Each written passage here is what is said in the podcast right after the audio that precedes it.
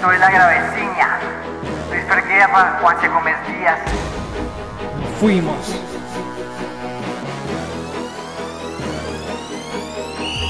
Aquí empieza la secuencia, sigue, piensa como Bielsa con conciencia, no influencia de esa fucking prensa mensa. Somos sus poco doctos como en gol rampo, todo soy Paolo, voy al fondo, todo un toro, un gol del gordo. Empieza la graveciña, que empiece la piña. Bienvenidos al noveno episodio de La Graveciña. Hoy tenemos un capítulo espectacular después de aquella masacre de Lisboa y todo lo que transcurrió en la UEFA Champions League. F por el Barcelona. ¿Cómo estás, Luis? Hola Juanse, qué placer poder compartir contigo en este noveno episodio de La Graveciña. Un episodio que me huele a sangre, pero bastante sangre después de todo lo que vimos en la Champions, también en la Europa League que dejó bastantes sorpresas, pero antes de entrar en materia, recordemos a la gente nuestras redes sociales, yo aparezco como LFR04, usted como Juan S. Gómez Díaz para que estén pendientes porque siempre estamos montando los capítulos de la gravecina en Spotify y también en nuestro canal de YouTube para que estén atentos también de lo que vamos opinando y diciendo y también para que nos den temas para que nosotros podamos debatir acá en la graveciña. Pero señor, usted me dejó encargado de la pregunta del día y se la voy a hacer. Y también a las personas que están conectadas viendo la gravecilla y que nos pueden también comentar en la caja de comentarios, valga la redundancia, de YouTube. Mire señor, usted sabe que la vida, a ver, cada día trae sus problemas. Y a veces es bueno acudir a un psicólogo para poder hablar de ellos, para poder, digamos, limpiar el alma, purificar el alma y enfrentar de otra manera la vida. Vengo bastante filosófico hoy. Si usted tuviese que elegir un entrenador para que escuchara sus problemas, para que usted, a ver, pueda atacar esos problemas que de pronto tiene día a día, señor, cuénteme a quién escogería usted. Hombre, me encantaría tener a quien contarle todos estos problemas que me atormentan en las noches. Y sería el profesor Jorge Luis Pinto. Porque necesito regaños en mi vida. Necesito a alguien que me diga despabilate, por favor. Levántate. Pero si quisiera algo, alguien mucho más empático y quizá que me pueda dar unos consejos, no tantos regaños, quizá me iría por el ídolo de siempre, el señor Marcelo Bielsa. Y buena elección el argentino un técnico bastante motivador. Pero mire, yo me voy por un perfil similar en lo de motivador, aunque de una manera distinta. A mí me gusta que la gente me diga, dale, vamos, que se puede. Que anime de esa manera, que tenga arenga, la que no tiene Messi.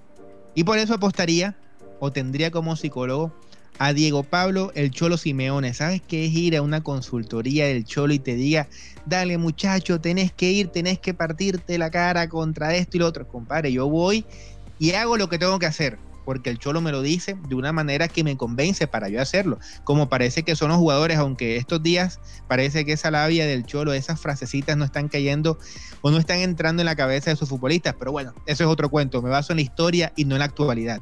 Señor, pasemos a lo que nos compete, que es el fútbol, por favor. Así es, Luis, porque fue una semana bastante entretenida y empecemos hablando de lo macabro de aquella masacre que sucedió en Lisboa, el Bayern Múnich aplastando contundentemente, implacablemente al Barcelona de Lionel Messi. ¿Qué sensaciones le deja este Titanic que se hundió frente a la mirada de millones de espectadores? ¿Qué viene para el Barça? ¿Se debería retirar del fútbol, cambiar de nombre? ¿Qué va a pasar con este equipo? ¿Cómo vio ese resultado histórico? Porque presenciamos historia en esos cuartos de final.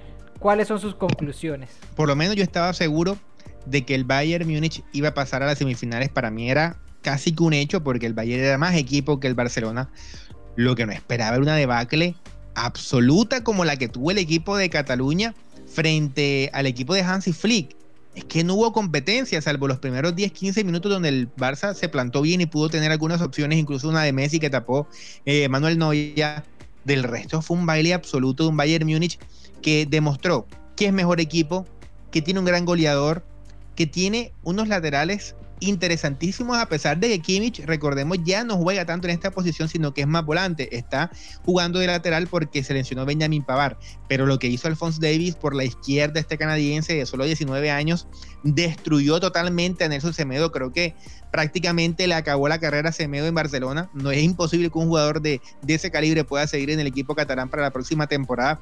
Y sin duda alguna, creo que hay que quedarse uno con un Bayern de Múnich muy superior y dos un Barcelona que definitivamente el ciclo Setien y la era de esta plantilla de históricos, porque aún hay, aún hay históricos de este conjunto como lo son Piqué, como lo son Busquets, me parece que este, este equipo, esta era acabó y hay que barajar de nuevo y comenzar, eso sí, con Messi en el centro y después buscando las demás fichas.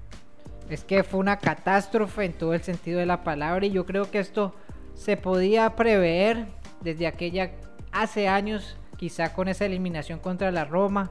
Ahí tuvo que ser un punto de inflexión. Se repitió al año siguiente con el Liverpool y ya en estos momentos lo que acaba de suceder pues ya es darle sepultura al proyecto que había.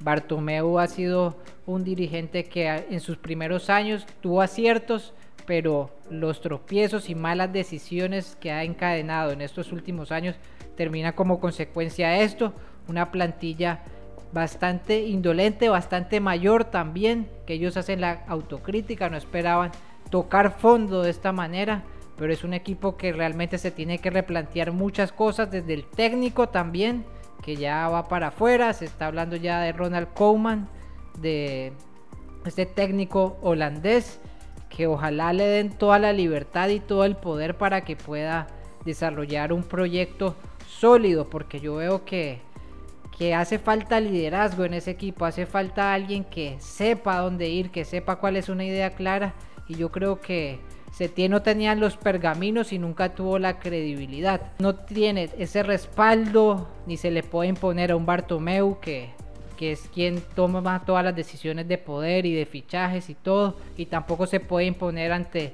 ante la plantilla porque también carece eh, de credibilidad ante ellos o tal vez no tiene esa, ese talante y ese empuje, ese ímpetu para poder gestionar una plantilla y le dice, bueno, vamos a ir de aquí para allá, esto es lo que quiero, esto es lo que van a hacer.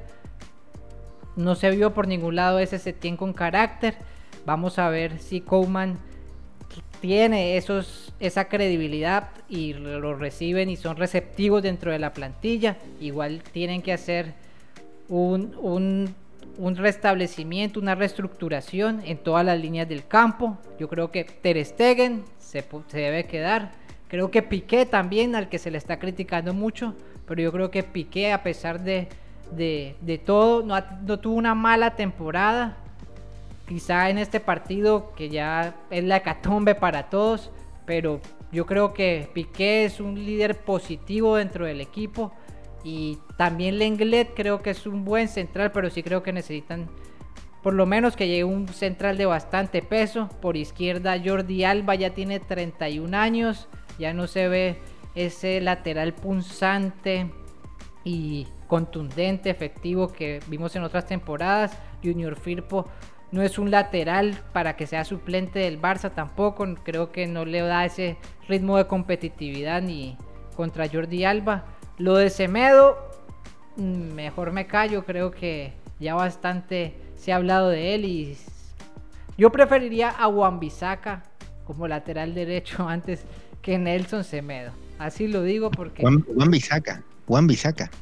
Sí, lo preferiría entre Nelson Semedo y Juan Bisaca, ¿quién es el menos malo de los dos? Para mí es menos malo Juan Bisaca que Nelson Semedo. Prefiero jugar sin lateral. Así te respondo. En el mediocampo, lo de Busquets, yo creo que ya es hora de, de buscar salida también. Y adelante Suárez también es otro que se debe ir definitivamente. Tienen que buscar acompañar a Messi. Hay que ver si el nuevo proyecto, obviamente debe ser en base a rodear a Messi o se va a pensar en rodear a otro tipo de jugadores, pensando más a futuro. Quién sabe al final cómo va a gestionar eso. Definitivamente para mí Messi sigue siendo un jugador que no vas a encontrar en el mercado, así que no se podría dar el lujo ni siquiera de permitirle por lo menos coquetear con otros equipos. Y creo que si Messi está muy enojado y está hablando de, de irse y todo el cuento, debe ser más como ese chantaje emocional para que realmente la directiva empiece a actuar conforme a la grandeza de un equipo como el Barcelona. Pero ¿sabes cuál es el problema, Juanse? Que esta reestructuración que muchos piden, y en la cual yo también estoy muy de acuerdo, sucede en el peor momento posible, porque a ver, si de pronto me decías que esto pasó un año atrás o hace dos años, cuando había cierta normalidad en el mundo, donde había la posibilidad de tener un mercado interesante para tú recaudar fondos y después invertirlo, te digo, epa, sí, vamos a hacerlo. Pero hoy, hoy está difícil. Hoy, ¿quién te va a comprar a Jordi Alba por 40 millones de euros? ¿O quién te va a comprar a Piqué por 30 millones de euros? Son futbolistas que sí, fueron muy buenos en su momento, para mí hoy están en muy bajo nivel pero que tampoco van a tener un mercado tan importante que la gente se va a volver loca para conseguirlos. Me parece que no, eso no va a pasar. Entonces, pues más, te pongo otro ejemplo, Coutinho. Coutinho es un gran futbolista, pero ha tenido tres años que han sido para el olvido. ¿Quién te va a pagar más de 100 millones de euros por este muchacho cuando tú pagaste 145 millones de euros al Liverpool para adquirirlo? Entonces va a ser esa reestructuración realmente muy difícil porque el dinero, que es al fin y al cabo lo que termina importando en este momento, tampoco es que sea que sobre en Barcelona, porque la crisis económica por la pandemia del coronavirus ha afectado a todo el mundo. Entonces, no sé qué tanto vamos a ver el próximo año o la próxima temporada un equipo totalmente renovado. La salida que se tiene, que ya se confirmó, espectacular. Este muchacho, este señor, a lo suyo que son las vacas, o dirigir al Real Betis, a la persona le quedó grande.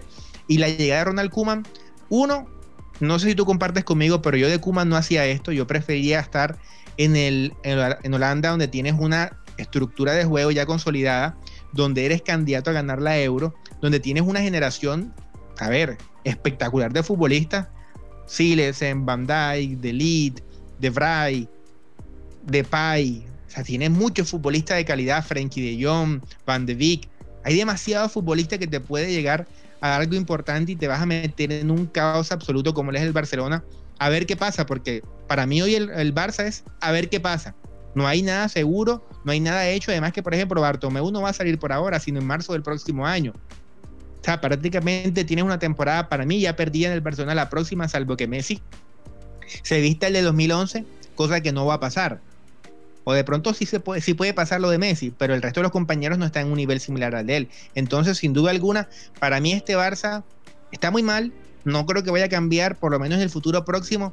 Y Ronald Kuman se está metiendo en, una olla de presión que no sé si va a aguantar porque no sé si va a tener las herramientas para poder cambiar la dirección de este elenco. Ahí me queda una duda en cuanto a que Messi es el jefe y es el que manda y está por encima del técnico, por ejemplo.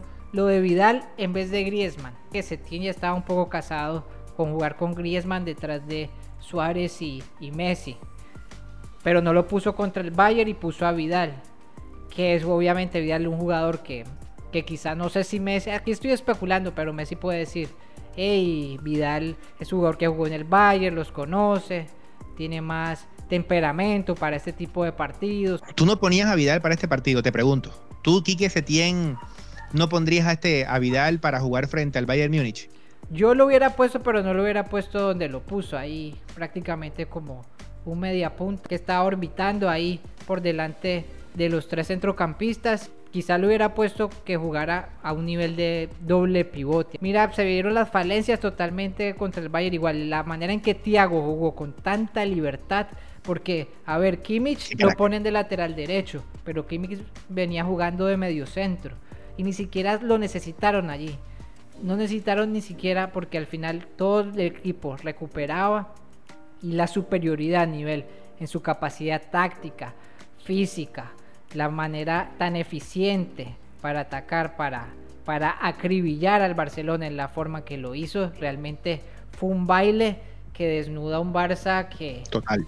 que te quedas atónito, dices, ¿cómo es posible que, que este equipo que hace 10 años uno lo veía y decía, este es el mejor equipo de la historia, lo estás viendo el día de hoy, estás viendo un equipo de la tercera división de, Nepal. Y parara fuerte, señor, vino con todo, vino con todo ustedes. Pero bueno, eso fue la masacre de Lisboa, terrible partido, pero el Bayern, hay que hablar también lo bueno porque si se dio esa masacre fue porque al otro lado había unos francotiradores. Un equipazo. Unos matarifes. Ya que está de moda la palabra. Pero, pero es que, a ver, es un equipo completo, sin duda alguna, el Bayern Múnich. Desde la llegada de Hansi Flick, porque recordemos que este equipo primero lo tenía Nico Kovac y parecía un elenco que estaba destinado a fracasar la temporada, pero llega Hansi Flick y hay que decir que en 2020, ojo, no después de la pandemia, no, en 2020 el Bayern no ha perdido un solo partido. Ya ganó la Bundesliga, ya ganó la Copa de Alemania, está en semifinales de Champions, tiene un rival que uno a priori cree que es accesible como el Lyon. Uno dice, dijo lo mismo contra la Juventus, dijo lo mismo contra el City, pero toca decir lo mismo contra el Bayern Múnich. Pero es porque el Bayern tiene unas prestaciones futbolísticas que son impresionantes, Juan Sebastián. ¿Por qué? No está Pavar, te juega Kimmich y no se nota la ausencia de Pavar. Tienes a Davis, que es un futbolista excepcional con esa velocidad. Yo creo que debe ser el futbolista más rápido que tiene el mundo hoy por hoy, junto a Aubameyang tiene dos centrales que me parece que son la parte débil del equipo porque Alaba no todavía no me termina de convencer como, como defensor central y Guatén creo que está empezando los años, pero en la, línea del mediocampo, lo que es Goretzka y Thiago Alcántara. Dios mío, yo no sé cómo el Bayern va a dejar que Thiago se vaya del equipo porque es un hecho que Thiago se va para la próxima temporada y parece que va a recargar en Liverpool, pero Thiago juega demasiado al fútbol. Cuando ese muchacho esté inspirado, poco se puede hacer con el control de la pelota porque reparte demasiado bien la pelota. Y a eso le sumas que tienes extremos rapidísimos con Abrí, como Nabri, como Coman. Tienes a un volante delantero, un todoterreno como el señor Thomas Müller, que no hace nada mal, todo lo hace bien. Es un futbolista increíblemente que con los años es como el, buen, con el, como el buen vino, con los años va mejorando su fútbol. De pronto ya no es el ágil de antes, ni tampoco es el goleador de antes, pero tiene prácticamente el campo en aquí en la cabeza y además tienes un delantero como Lewandowski que dos goles más ayer, 55 una temporada, un jugador totalmente definitivo. Y a eso súmale la banca. Entró Coutinho y marcó dos goles. Entró Coman y también le, fue muy bien. Es un equipo, a ver, yo creo que es el equipo llamado a ser campeón en esta Champions. Puede que no lo sale, puede que no le esté dando mala suerte, pero para mí, después de lo visto contra el Chelsea en la fase de grupos, contra el Barcelona, es el equipo llamado a ser campeón. Pareciera ser, se va a enfrentar al Lyon, que el Lyon al City le complicó bastante el partido. No entendí bien qué quiso hacer Guardiola con esa línea de tres, que se hacía una línea de cinco cuando lo atacaban. Sentí un equipo como que estaba muy contenido, como reprimido, como que le faltó explotar muchas cosas. Igual el Lyon, un equipo bastante compacto, comprimido, que no le dio mucha libertad de jugar. Por ahí Kevin De Bruyne intentó por donde pudo. El City que para mí, que lo dije en el capítulo pasado y lo sostengo, le falta un 9 y yo creo que eso fue lo que le terminó costando, porque si esa que le quedó a Sterling le queda a un tipo como Lewandowski, como Benzema, estaríamos hablando de otra cosa, pero el Lyon, un equipo bastante interesante, quizá le hace el partido al Bayern o usted cree que, que ya hay que ir a apostar todo hacia el equipo de Lewandowski. Mis pesos mis pocos pesos siempre con el Bayern Múnich. Pero ojo, este Lyon, después de sacar a la Juve, después de sacar al City, por lo menos hay que respetarlo más de lo que lo hacíamos antes. Porque lo dábamos como la cenicienta de, este torneo junto al Atalanta y lejos de, cenicienta porque es un equipo que defiende muy bien. Ese de Nayet, la verdad que qué buen central, por favor, qué buen central. O sea, lo había visto un par de partidos, pero como, como lo vi contra el City, a ver, el Upamecano, los defensores revelación de este torneo, así te lo pongo. Y además tienen varios futbolistas más, sobre todo Aguar, que también es un mediocampista que lee muy bien en los juegos, que sabe manejar los tiempos. Es un equipo interesante, es un equipo que a partir de su defensa puede causarle muchos problemas a sus rivales. Sin embargo, creo que ni el City ni la Juventus tienen Ojo, en comparación con Juventus no tiene el juego que sí tiene el Bayern. Y en comparación al City no tiene la capacidad goleadora en un futbolista como si la tiene el Bayern con Lewandowski. Porque a ver, tú me estás cobrando esa y te la valgo porque yo a ti te dije. A mí me parece que con Sterling y con Gabriel Jesús están bien delanteros, pero en el partido más importante de la temporada fallaron ambos, sobre todo Sterling, porque como tú dices, esa que erró debajo del arco, que la mandó a las nubes, por favor, Sterling, eso no te lo puedes comer en una Champions League. Ahí es donde se definen los cracks de los buenos jugadores. Y Sterling, ese paso a crack no lo dio ese día, cuando tenía que hacerlo. No puedes errar eso. El Lyon con su estructura defensiva, con su muy buen arquero Anthony López, puede hacerle pasar un susto al Bayern, pero apuesto por el Bayern Múnich. No puedo traicionar a un equipo que juega tan bien al fútbol como lo hace el elenco dirigido por el señor Hansi Flick. Mis moneditas con Hansi Flick y su Bayern Múnich. Bueno, y los otros partidos, que son el otro partido que es el Leipzig contra el PSG. Leipzig eliminando al Atlético de Madrid. Y le hago la pregunta. ¿Cree usted que ya debe ser el final del ciclo del Cholo Simeone con el Atlético de Madrid? Mire, a mí muchos me tildan de que yo hago parte de un comité sacatécnico, porque yo técnico que pierde, técnico que pido que lo voten. Sin embargo, sin embargo, reconociendo que fue un tremendo fracaso lo de Diego Pablo Simeone en esta Champions League, y no solo en la Champions, sino en la temporada general.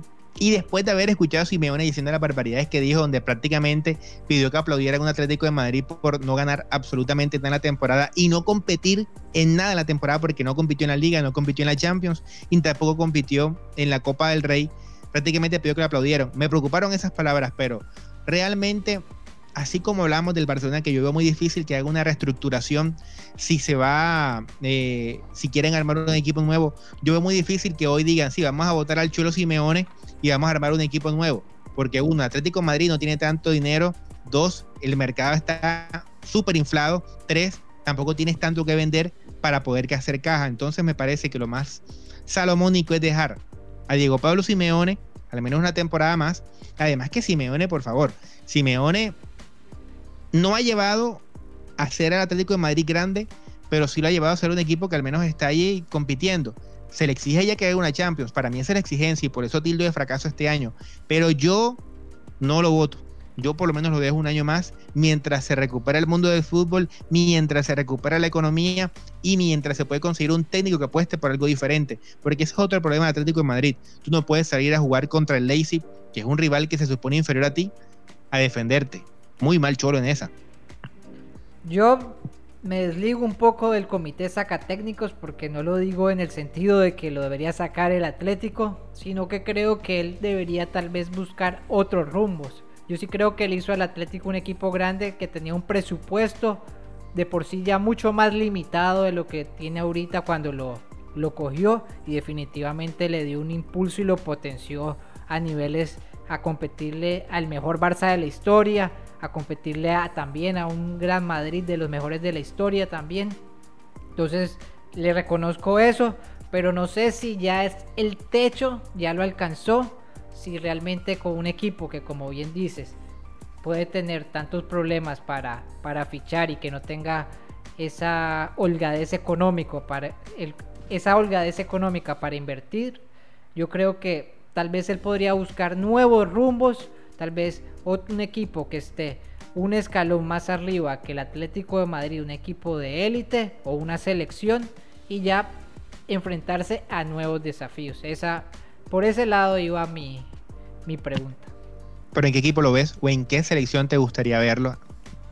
Me gustaría verlo en la Argentina.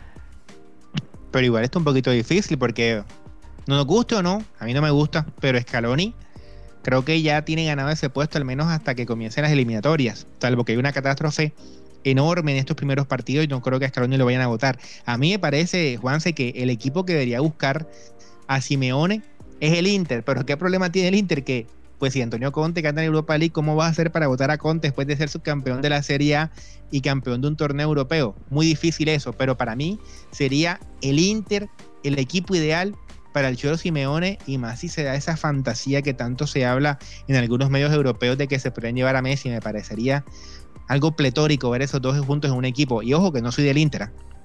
Bueno, también podría ser el Milan, ahí el competidor en la, en la otra vereda, también podría ser el Milan.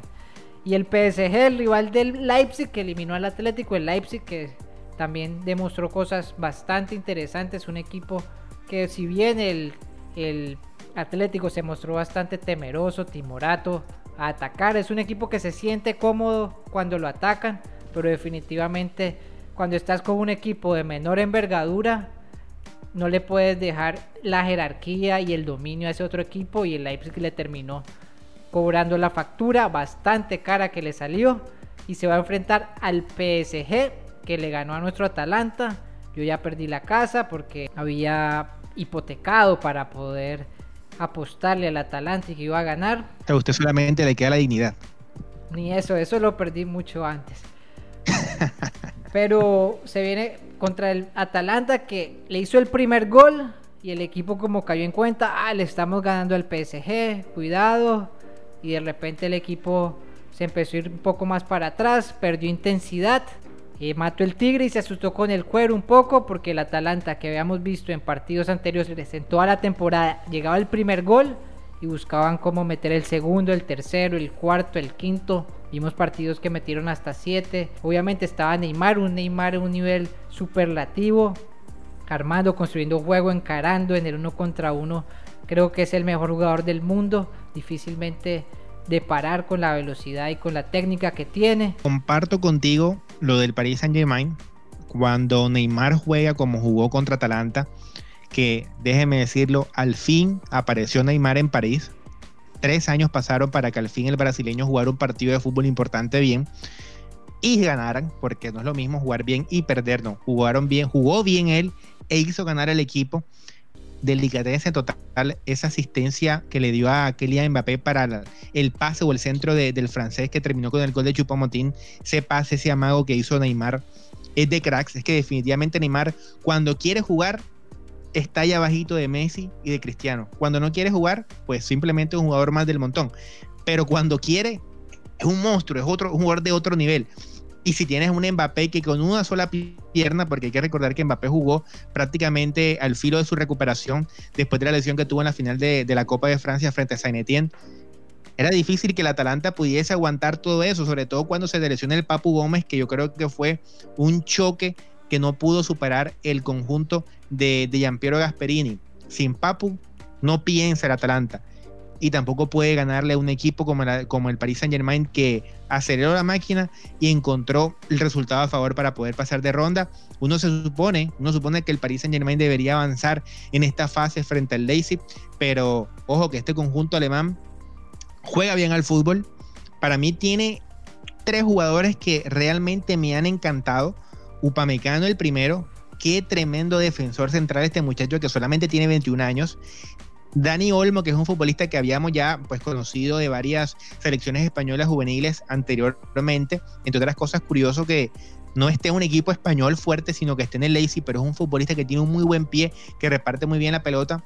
Y por otra parte tienes ese Savitzer, que ya es un histórico del Leipzig, pero es un futbolista que llega muy bien a gol y que también tiene la posibilidad de tirar muy buenos centros. Entonces, estos dirigidos por Nagelsmann, ojo, ojo que son un conjunto que juega bien al fútbol, que tiene sus ideas claras y que puede complicar un Paris Saint Germain que como bien lo dices, esa, esa pareja en la saga central, Thiago Silva, con Kimpembe, con el que pongan ahí, no da muchas garantías. Y sobre todo porque Keylor Navas está lesionado y sin Keylor esa defensa puede sufrir bastante porque Keylor te da jerarquía, una jerarquía que Sergio Rico, que es un buen cancerbero, pero no tiene esa, esa experiencia que sí tiene Keylor Navas jugando la UEFA Champions League. Pero para mí, si me preguntas cuál va a ser la final, Juanse, y te invito también a que des tu opinión, para mí la final va a ser Paris Saint Germain, Bayern Múnich. Me voy por los favoritos, quiero un partido de favoritos. Me gustan las sorpresas, pero vamos a, vamos a bajarle un poquito. No quiero ver un Leon Blazy en Lisboa disputando el título de la orejona. A mí me encantaría ver, bueno, Mbappé suele jugar por izquierda, pero que lo jugara por derecha un tramo del partido y verle una carrera contra, contra Davis sería un duelo bastante interesante de ver a nivel prácticamente como unos 100 metros a nivel de Juegos Olímpicos. De igual forma, creo que el PSG es lo más probable, la lógica dictaría eso porque a pesar de que igual como el Atalanta contra el Atalanta, el Atalanta no tiene un jugador como Neymar, mucho menos como Mbappé, el Leipzig tampoco obviamente, y creo que ese factor diferencial siempre puede ayudar bastante, además que, que la forma en que jugó Neymar el último partido demuestra que, que tiene hambre, hambre por esa Champions, pero el Leipzig seguramente le va a complicar, yo creo que le puede complicar mucho más de lo que el Lyon le va a complicar al Bayern. Bueno, me quedé con las ganas de ver en semifinales el City Bayern, que iba a ser para mí el partido del año. Pero si se da un PSG Bayern sería una final digna de Champions League. como digna va a ser la final de la UEFA Europa League, Sevilla contra el Inter de Milán. El Sevilla que le ganó al Manchester United, que intentó, intentó. Bono, el arquero del Sevilla, sacó todo lo que le apareció. Bruno Fernández nunca pudo, ese Lindelof ya debería ir buscando otro equipo ahí para que Maguire, que Maguire le da la capitanía, pero él siempre tiene esa cara como de tragedia, de angustia, compungido, nervioso. Y yo creo que si le acompaña de un buen central que lo haga sentir seguro, seguramente va a llevar esa capitanía de una mejor forma, porque realmente se ve bastante nervioso.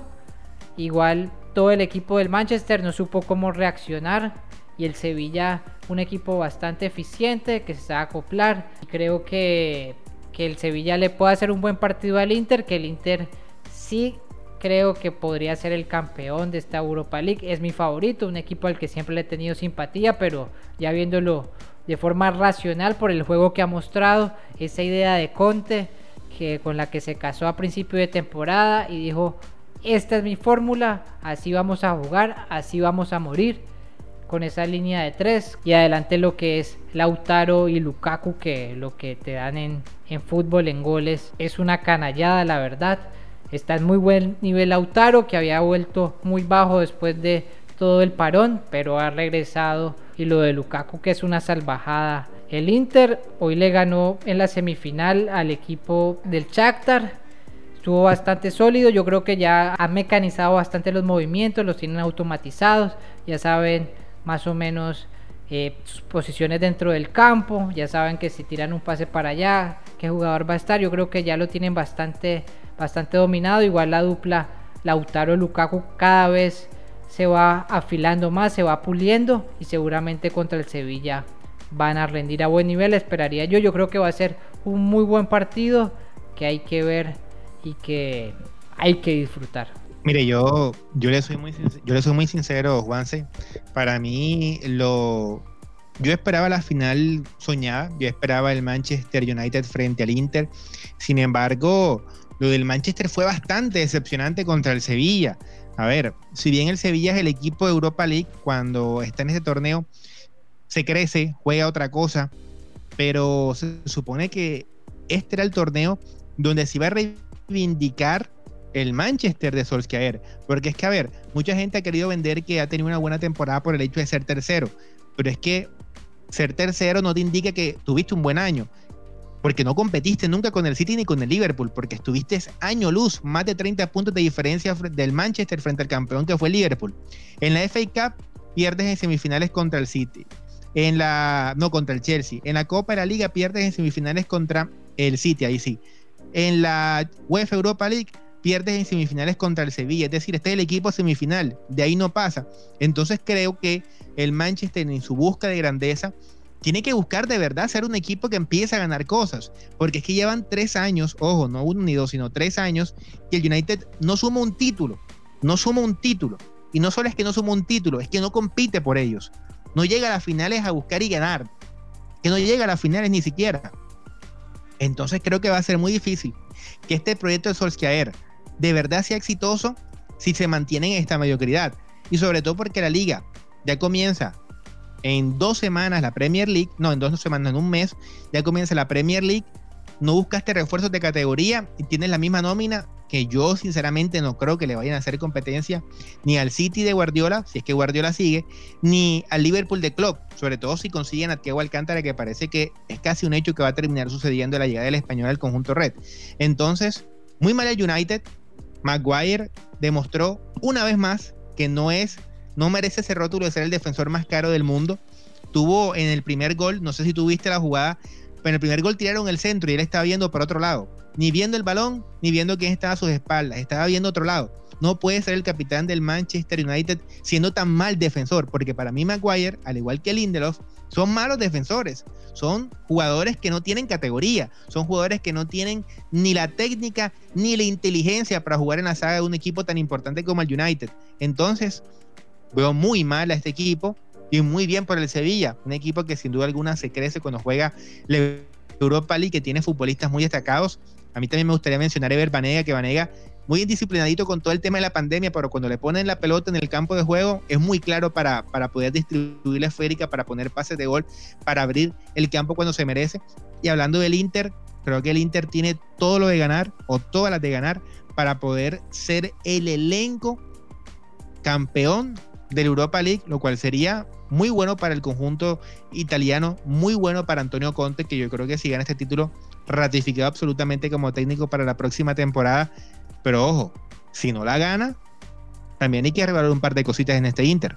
Retomando acerca sobre el Manchester United, se hace esa valoración por lo que el, por la temporada pasada, que termina sexto de la Premier League, y por el principio de esta temporada que fue bastante lamentable. Había números que se mencionaba que era el peor United de las últimas 12 temporadas, pero el equipo poco a poco fue reconstruyendo, recuperando, recomponiendo su camino y quizá aún esté lejos de ser ese equipo competitivo, pero en los últimos años que se ha visto, por lo menos que el que esté jugando bien y el que haya llegado un jugador como Bruno Fernández, que le está dando otro tipo de dinámica y ya por lo menos se avisora una mejoría, que es un equipo que podría ser prometedor, obviamente, con buenos fichajes, que por eso se hace como esa valoración. Obviamente sabemos que debería ser un equipo que le esté compitiendo a la para al City y al Liverpool, pero realistamente, hasta ahorita, lo más sensato es decir, este equipo va por buen camino basado en los últimos resultados de las temporadas anteriores. No comparto no comparto. Un equipo grande como United no puede decir que es una buena temporada, no ganar absolutamente nada y perder tres semifinales. No fue un buen año. Además, porque no me vendan el cuento de que este es un equipo en proyección. Este equipo compró a Bruno Fernández, este equipo compró a Maguire, este equipo compró a Lindelof, este equipo compró a Juan Bisaca, este equipo también compró a Bruno Fernández, a Pogba. Es decir, los que son de la cantera son los de arriba, Greenwood y, y Radford. Y no meto a Lingard porque Lingard para mí es un jugador recontra mediocre que no tiene absolutamente nada que hacer en el United. Pero el resto son futbolistas como tal del equipo, del equipo que, han venido a ser comprados. Bueno, también puedes meter a McTominay que también es de la, de la cantera, pero el resto, a ver, esto es un equipo comprado, esto no es un equipo hecho de la base, esto es un equipo que ha sido a base de taronario y no han competido, pero no han competido no hoy, sino desde que se fue Ferguson. Pero ojo, son siete años ya que se fue Sir Alex Ferguson. No se fue ayer, siete años. O sea, esta es la reconstrucción eterna entonces. Cuidado y siguen los caminos de Liverpool de 30 años sin ganar una Premier League. Cuidado, ¿ah? Porque así pensando que cada año sin títulos, pero quedando terceros llegando a semifinales es un buen año, pues las cosas no van tan bien, por lo menos en lo que yo creo, en las exigencias del equipo que se supone es el más dominante en Inglaterra. Eso sí, creo que me quedo y reafirmo mi punto. Estamos, yo comparo en base a, lo último que se ha visto, pero sí, con las dimensiones históricas que tiene un equipo como el United, debería estar mucho mejor. Pero bueno, Luis, yo creo que ahí estamos. Europa League y Champions League. No sé qué otros deportes, qué otros temas le gustaría agregar o acotar algo. No, señor, muy, brevemente vamos a hablar un poquito de Fórmula 1 porque el fin de semana se corrió el Gran Premio de España donde ganó. ¿Quién más podría ganar en la Fórmula 1 que el señor Lewis Hamilton? Una paliza absoluta, si es que en este deporte vale esta palabra, pero fue una victoria categórica, le sacó una vuelta de ventaja desde el cuarto puesto hacia adelante, solamente pudieron medio hacerle sombrita el señor Verstappen y su compañero Valtteri Bottas, pero sin duda alguna lo de Mercedes es increíble. Y mira, te tengo este datico, a ti que te gustan los números.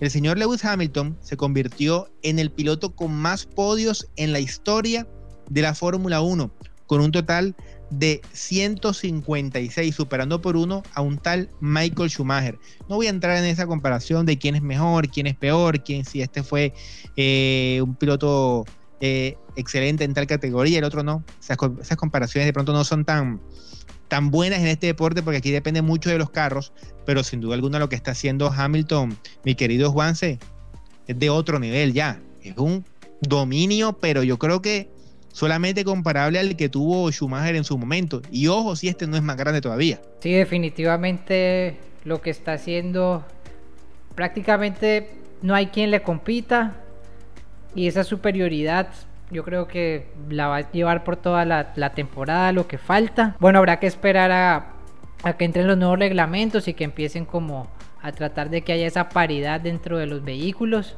porque de resto lo que hace Mercedes es una escudería y una institución gigante que tiene a mucha gente trabajando detrás para que él pueda correr de esa forma y definitivamente son los mejores en, en lo que hacen.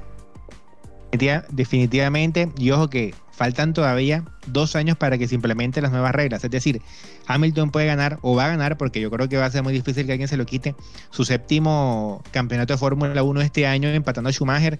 Y es muy probable que también gane el octavo el próximo año, mientras todavía se viven las reglas actuales de la F1 y se convierta con ocho como el más ganador. Después ya veremos qué pasa con el cambio de reglamento, pero está destinado, si nada raro ocurre, a ser el mayor campeón de la historia de la Fórmula 1.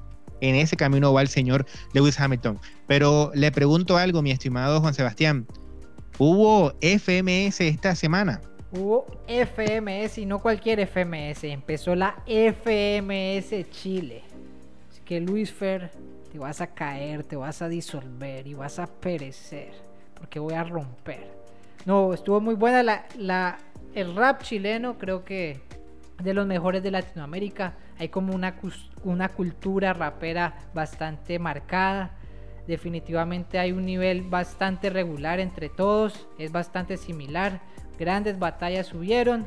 En esta está participando Teorema, que es uno de los más conocidos internacionalmente. Acertijo, El Menor. Hubieron sorpresas del líder Barricto, quien le ganó a Acertijo ¿eh? en una buena batalla. Deberías escuchar a Ricto, un tipo bastante inteligente.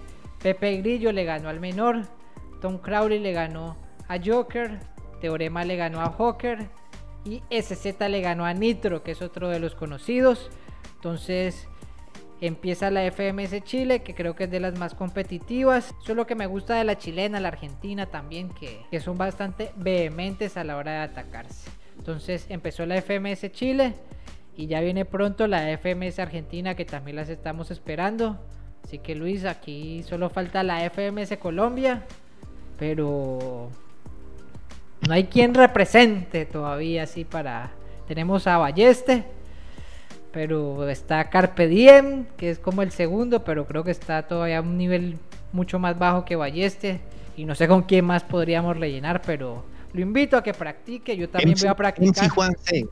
MC Juan C. MC Leviatán, por favor. Ah, claro, Leviatán es su nombre artístico, sí señor. Disculpe usted que se me olvidó. Leviatán, vaya. MC Leviatán, porque yo soy Sebastián y soy todo un rufián. Pero bueno, eso fue todo. Luis. estaba preparado, ¿ah? ¿eh? estaba preparado, ¿ah? Que hay práctica, que hay práctica. No crea, no crea. Ok. Pero bueno, esa fue la FMC, esa fue la FMS Chile, así que todos invitados a escucharla. Y nada, Luis, yo creo que por aquí la graveciña hasta el día de hoy. Un buen debate algo álgido por momentos. Hubo aquí bastantes fricciones que ya resolveremos un día a golpes, como lo, lo manda el manual de machos colombianos. Nos vemos la otra semana. un placer. Sí, señor, un placer. Nos encontramos la próxima semana con toda la información. Champions League, campeón, Europa League, campeón, y todos los deportes como estamos acostumbrados y solamente recordar a la gente que busque la graveciña tanto en Spotify como en YouTube para que puedan disfrutar de las opiniones nuestras y que también comenten a nuestras redes sociales LFR04 o en ese Gómez Díaz. Nosotros estaremos atentos para tomar nota y tocar estos temas la próxima semana. Señor, nos vemos. Nos vemos, gracias a todos por escucharnos. Síganos en todas las redes sociales, las personales y las de la graveciña en Twitch y YouTube y nos escuchamos en un próximo episodio. Soy la graveciña. Luis Guerra, Juan Gómez Díaz. Fuimos.